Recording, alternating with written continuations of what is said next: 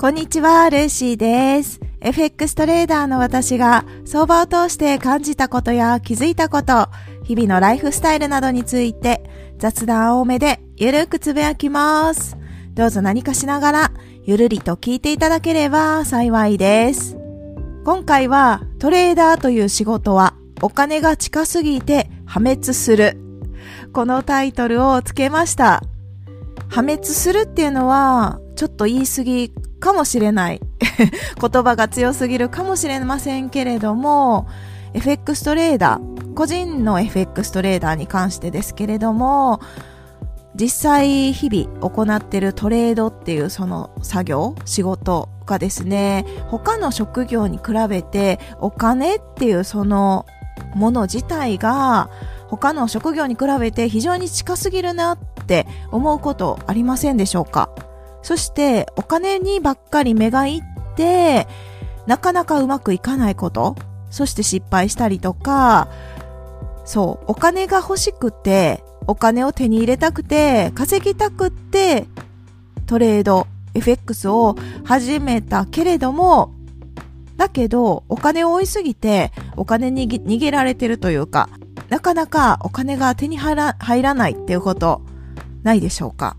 私の経験でもお金を追いすぎてお金に逃げられてたって言ったらいいですかね。ちょっとぼんやりした表現しかできなくって申し訳ないんですけど、他の職業に比べてとにかくお金という存在が近すぎるなって思ったんですね。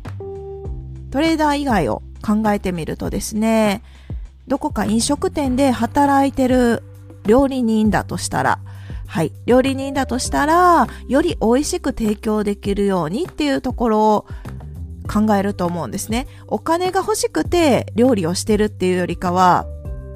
もちろんそういう場合もあると思いますけれども、来てくださるお客様にとって美味しい料理を提供できるようにメニューを考えたりとか、自分の技術、料理をする技術を高めたりとか、そういうことを考えることが多いと思うんですね。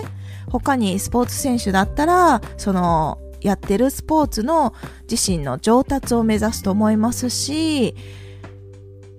療職だったら医療の技術の向上だったり、自分のそれこそ手術とか何かしらスキルの向上とかを目指しながらすると思うんですね。多くの職種に関しては、できるだけ今の仕事よりより高度な技術だったり職務の遂行ができるように目指すっていうのがほとんどだと思います。だけれどもトレードをですね、トレーダーという仕事を見てみると、どうしてもお金っていうものが近すぎて、金額としてチャートにね表示されるっていうのもあるかなと思うんですけど、そういう影響もあると思うんですけどね、どうしてもトレード技術を身につけるっていうよりも先にお金をつかみに行こうとしてしまう場合が多いんじゃないかなと、それで失敗してしまうことが多いように感じます。というのも、あの私自身がそういう経験をしたから言えることなんですね。失敗ではないかもしれないですよね。それは一つの経験であって、なかなか気づけないからそういうアクションを取ってるだけであって、誰でもお金欲しくてトレードをしてるので、お金に注目することは当然だと思います。だからそれはありだと思うんですけれども、だけどどんな職業でもそうですが、技術の向上をなくして自分の職務の職務をよりこうスムーズに遂行できるために、あ、こうしてみようかなって工夫をしたりとか、何かうまくいかなかった時に改善をしてみたりとか、どんな職業でもするじゃないですか。直接接客業、お客様と接する職業であれば、お客様から何かご指摘をいただいて、あ、じゃあこうしてみようかなって改善をしてみたりとか、とにかくお金っていうものよりかは、その職務がスムーズに遂行できるように、できるだけこう努力するって言ったらいいんですかね。そういう考え方で仕事をしている方がほとんどだと思うんですね。他の職業がそうならば、じゃあトレーダーっていう職業も別に他の仕事とね、変え、あの他の仕事と区別することなく、同じようにトレーダーといううんと熟練したトレーダーになりたいって思うのであれば、お金っていうものは一旦横に置いといて、自分のトレード技術向上のために技術向上のためにそこにフォーカスをしてトレードをしていったら、いずれ結果としてお金が後からついてくるっていう、そんな仕組みなんですね。はい。なのでトレーダーっていうものってなんとなく何でしょう、どこかに雇われてっていうものじゃないじゃないですか、個人トレーダーに関しては。エフエックス 会社に勤めてるってなったらまた別かもしれない、うん、全然別だと思うんですけど、個人でするトレードに関してはあくまでも自分が社長であって、自分のことを自分でマネジメントをしていかないといけないわけですよね。この辺の理解が結構ややこしくて、私も全然理解できなくって、ずっとなんかね、悶々と成績がうまくいかなくて悶々としてる時期があったわけなんですが、これに気づいたきっかけがあります。これは身内からのアドバイス、うん、アドバイスなのかな。私のいとこですね。いとこは エフエックス トレードを全くしたことがありません。存在は知っていて、私が実際やってるのをちらっと見たことがあるっていうぐらいで、実際いとこはやってないんですね。やってなくても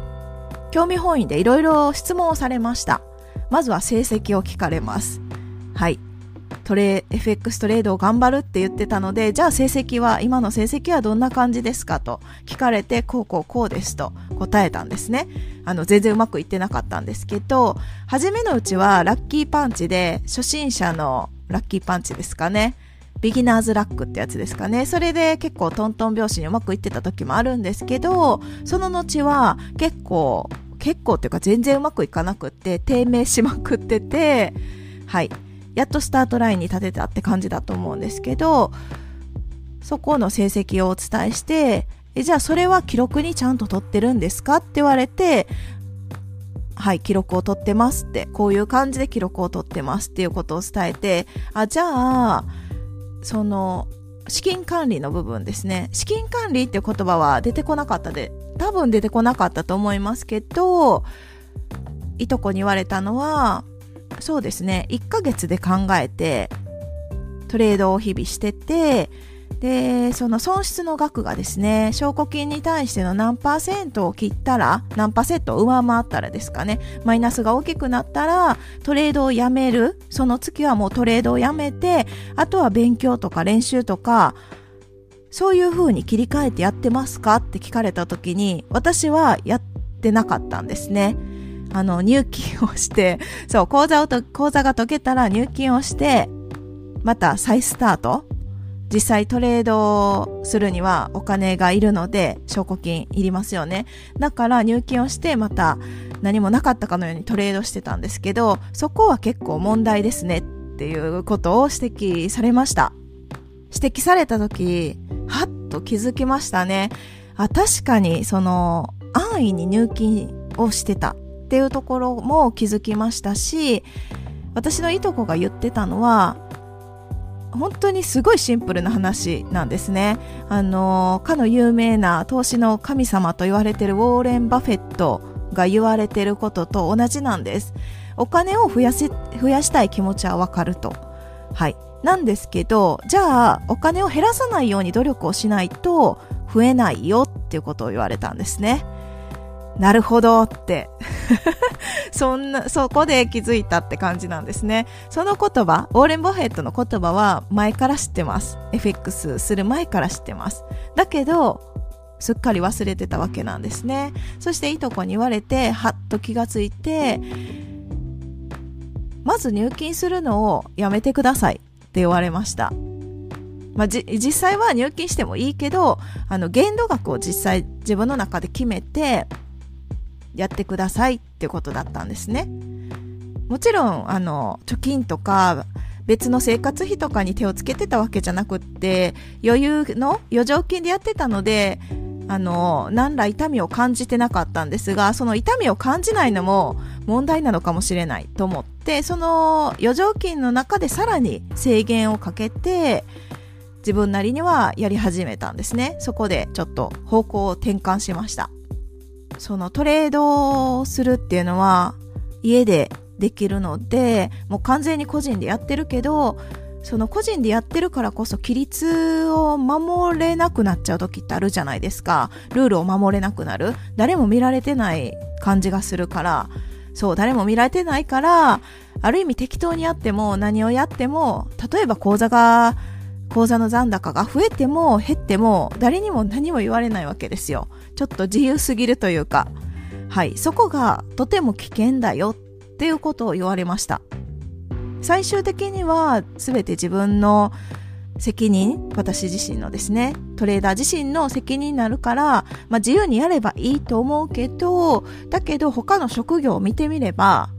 トレーダーっていう職業じゃなくてですね、先ほどお話しさせていただいたみたいに、飲食業界を見ればできるだけ美味しいご飯を提供しようって努力をしたりとか、お医者さんだったら自分の技術の向上を頑張ったりとか、スポーツ選手だったらそのスポーツのスキルの上達だったりとか、そのどの職業であっても、まずは技術の向上、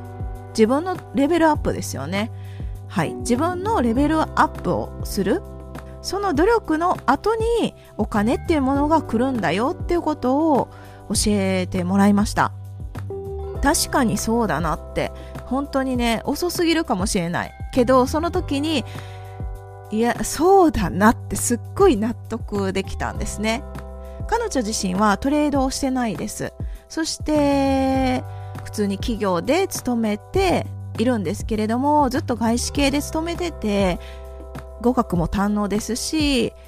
転職するたびに、転職するごとにしっかり自分の年収っていうのを上げていってるんですね、着実に。はい、なのでもう私なんかより全然年収がその当時から良かったわけなんですけど、彼女自身はある意味逆算をして、これぐらいの年収が欲しいから、じゃあこういう資格を取ろうとか、こういう実績を作る作ろうとか、常に転職のことを結構考えて行動してたっぽいんですね。外資系特有なのかもしれないんですけど、私自身はそういう考えが全然できなくって、 エフエックス っていうものにたまたま出会ってそして エフエックス を始めて、お金欲しいけどお金は全然手に入れられなくって、むやみに入金をしちゃうみたいな、そんな感じにしてました。彼女に言われて、あ、トレーダーっていうのは一つの職業であって、職業っていう認識を自分の中でしっかり持たせて持った上で、まあ、誰も管理してくれる人はいないですけどね、いないけど自分の中の妄想ですね、頭の中で想像を膨らませて、まあ、自分の会社が一つですね、トレ、トレーダー、私を雇って自分でこう会社をやってるんだっていう、そんなイメージで、だから規律をしっかり守って結果を出していかなければ、これは完全にクビだなみたいな、はい、とにかくね、妄想力を使ってました、その時は。だからといってすぐにトレード技術がね、うまくいったわけではもちろんないです。結果がすぐに出たわけでもないです。そこからいつもお話しさせていただいてる検証してみたりとか、トレード記録をもう一度振り返ってみたりとか、あとは自分のいつもやってしまう負けパターンですね、それをできるだけ減らせるように頭を使いながら一生懸命考えて、こうしたら自分はそのね、負けパターンを排除できるんじゃないかっていうのをひたすらもうトライアンドエラーでずっと繰り返して、そして資金管理をしながらみたいな、とにかく自己管理になってくるんですね。練習なくして上達はないです。ということは、練習なくして利益を得ることはもう絶対できないんだって、その時に気づきました。じゃあやることは一つですよね、練習していく、もうそれ以外ないんです。はい、なのでそれを繰り返す、練習を繰り返して繰り返して、そこの練習がですね、初めは地味だし、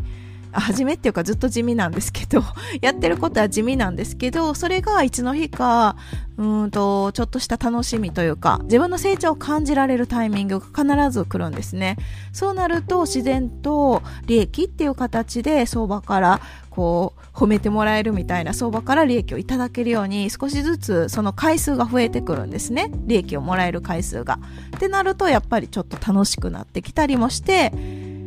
で楽しくなればまたあじゃあもうちょっと頑張ろうって練習がはかどったりとか、そこの循環ですよね。それが習慣化されてくることだと思うんですけど、はい、そんな感じでとにかくトレーダーという仕事はお金がとても近いです。お金という存在が非常に近いです。だけれどもそれこそが結構罠で、はい、罠なんですよね。お金をすぐ早い段階で短期間でですね手に入れ、入れられる方も世の中を見ればいらっしゃると思います。だけれども一旦その希望はですねちょっと横に置いた方がよくって、置いてもらってまずは自分のスキルアップとか練習を積み重ねることが絶対先です。はい、その努力を続ければ自然とお金はついてくるので、まずはそれを信じていただいて、あとはやるだけなんですね。お金だけをつかみに行こうとしたら間違いなく破滅すると私は思ってます。まあ、できれば破滅はしたくないですよね誰でもしたくないと思うんですけど、そうなのでまずは自分自身のトレードスキル、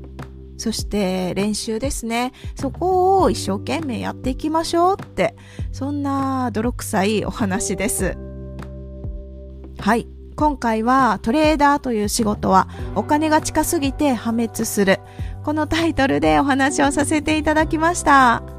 今日はこの辺で終わりますね。最後まで聞いていただきありがとうございます。今日も皆さんにとって素敵な一日となりますように。それでは次回の配信でお会いしましょう。